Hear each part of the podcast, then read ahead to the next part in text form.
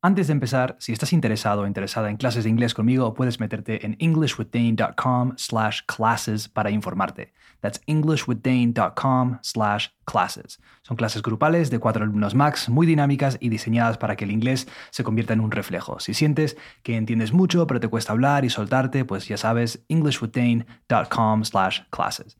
Y si quieres transcripts para seguir más de cerca este podcast y para que no te pierdas ni una sola palabra, métete a englishwithdane.com slash transcripts. Ambos links están en la descripción del episodio.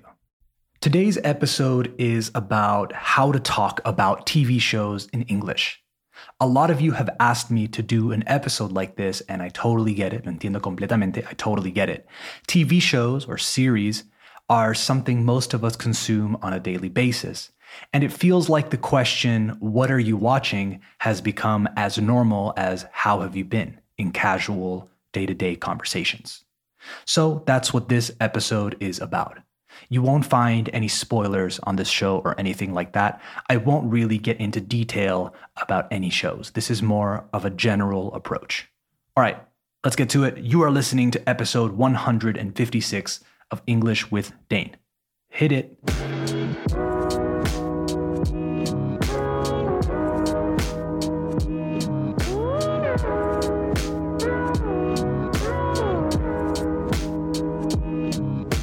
Okay, we have officially started the show, so let's learn how to talk about TV shows or series in English.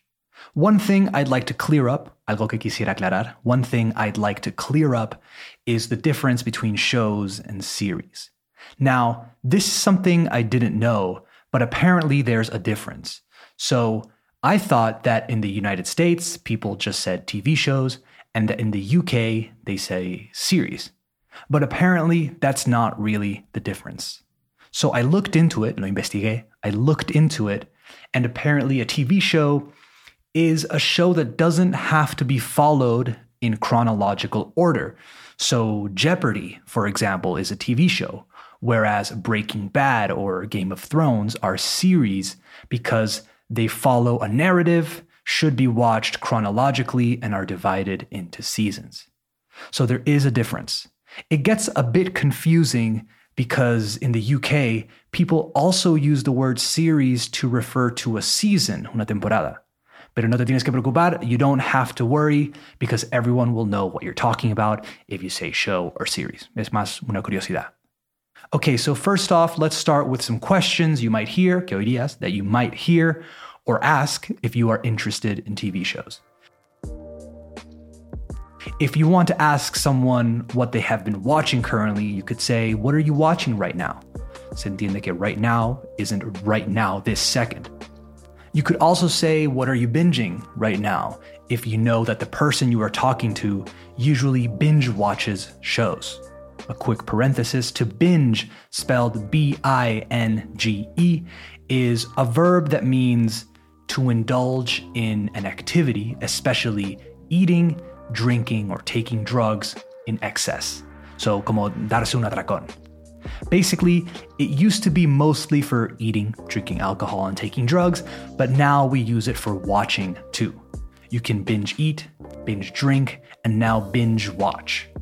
This, of course, came to be, llegó a ser, came to be with the advent of on demand TV. Before, it was practically impossible because you were a slave to scheduled programming. But now, for better or worse, para bien o para mal, for better or worse, you can usually watch what you want when you want it. If it's a good thing or not, that's up to you. It's probably not. No sé. By the way, you can also use binge as a noun, como sustantivo, and now you're talking about the period of excess. He's on a binge, for example. So, more questions. If you need a recommendation, have you been watching anything good? Do you have a show to recommend? And also, just the statement, la afirmación, just the statement, I need something new to watch, also works. You'll hear a lot of people say they just finished watching something, so now they need a new show. Have you watched anything good lately? Also works. There are, of course, lots of ways. I'm just giving you a few that I would use. Now, let's recommend shows to people. We all do this. We watch a show, we think it's great, and now you want to tell your friends about it because you want them to experience it and you want someone to talk about it with. Quieres tener alguien con quien hablar. You want someone to talk about it with. So, a classic. You have to watch the show. It's not even a question, it's an order. You have to watch the show. Big emphasis on have. This is something native speakers do a lot, actually, and it's something English learners don't use to their advantage enough when trying to sound more natural. Word emphasis. You have to watch the show we just finished. If you know someone in particular who would really enjoy a show you watched, you would say, I have a show you would love. Tengo una serie que te encantaría. I have a show you would love. Mete el would ahí.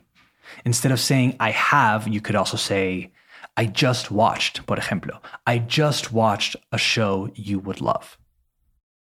All right, let's move on and get more descriptive. If a show te mantiene enganchado, enganchada, if it really holds your attention, it is gripping. That's G R I P P I N G, gripping. Grip means agarre. So you can see how this word makes sense here. I love that show. I couldn't stop watching it. It was really gripping. It's like saying cautivante. I think that's a good translation. Cautivante, gripping. You could also say captivating if you prefer. Gripping and captivating are really similar. Next up, we have based on. Not an adjective, but a useful phrase to know. A show can be based on a true story or true events, a true crime show based on a real investigation, a historical show based on an actual family, etc. You'll often see this at the beginning of a show or movie, right? Based on true events. Maybe it says inspired by true events instead, which I always think is a stupid thing to say. Inspired by true events kind of means nothing, in my opinion, because well, isn't everything? Anyway, next. Character driven is a good one too. If a show or series is more about the development of characters and their relationships, it's character driven. Character hyphen guion driven, con un guion ahí en medio. Examples of character driven shows are The Sopranos, Breaking Bad, The Wire, Gilmore Girls, Shout out to the early 2000s. Now, the opposite of character driven would be plot driven. The plot of a show is la trama, right? What happens, essentially? The series of events that makes the show move forward. Driven, as in the past participle of drive, in case that wasn't obvious. So, what drives the show, what propels or pushes the show forward, can be the characters, the relationships, and how these change, or the plot. So, the series of events that take place. Next up is maybe one you haven't heard before quirky. Q U I R K Y. Quirky means unusual, but in an attractive and interesting way. Quirky shows are usually comedies. Quirky comedies include The New Girl, Community, Nathan for You, etc. So, comedies that are odd, strange, or peculiar. Three words that mean the same thing. We use this adjective for people too. Your friend that dresses weird and has his or her own sense of humor that people don't really get. That person is quirky. Then we have period. This word is usually accompanied by the word drama. A period drama is a show that takes place in a particular historical period and usually involves costumes, sets, and props that make you think of or evoke those times. Period dramas include Downton Abbey, Bridgerton, The Crown, etc. Next up, we have the word edgy. Edge as in filo, borde and then a Y, un Y, edgy. Something that is edgy is at the forefront of a trend, unusual in a way that is fashionable or exciting. I found that edgy is mostly used for comedies because I think humor is a good way of pushing the boundaries. So let's mix the word edgy in with the phrase dark comedy. Dark comedies are usually edgy. They make fun of topics that would make a lot of people uncomfortable, perhaps. The Boys is a dark comedy, and it's pretty edgy too. Dead to Me, It's Always Sunny in Philadelphia, Barry, Bojack Horseman, etc. These are all dark comedies, and I would consider them to be edgy too. Como que están al filo de ser insultantes o ofensivas. Rick and Morty, of course. Let's finish off with a few more. I'll go a bit faster. Shows can be epic if they are large scale historical productions with a lot of extras and battles like Game of Thrones. Next, if a show blew your mind, o sea, que te pareció increíble y no te lo podías creer, it was mind blowing. Otra vez con guión. Mind blowing because it blows your mind. Te hace estallar la cabeza. If a show was made, si se hizo, if a show was made with very little money, it's a low budget show, low budget. If it is visually incredible, it's stunning, S T U N N I N G, stunning. If it's frenetic, it's non-stop, con guión nuevamente, non-stop, non-stop action, non-stop violence, etc. And last but not least, light-hearted is a great way to describe shows too, if they are funny and not too serious. Feel good is also a way to describe these type of shows because they make you feel good. Feel good with a hyphen, con guión. Friends is a classic feel good show for a lot of people. The Office, Parks and Rec, etc. Shows that usually end on a good note. I hope this helps. I could talk about this all day and give you guys millions of adjectives, but I don't think it's useful to talk about so many. So take a few from this episode and throw them into a conversation when you can. Let's get away from alejémonos, let's get away from good and bad. Let's get more descriptive.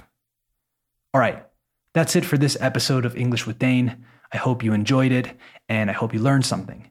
If you made it this far, si llegaste hasta aquí, if you made it this far, please give English with Dane a five star rating on Spotify, Apple Podcasts, or wherever you listen. If you want transcripts for all future episodes so you don't miss a word, go to englishwithdane.com slash transcripts and sign up to the listener list. You'll receive full transcripts for new episodes on the same day as they come out. If you want past episode transcripts, you can get those there too. That's englishwithdane.com slash transcripts. All right, talk soon. Later.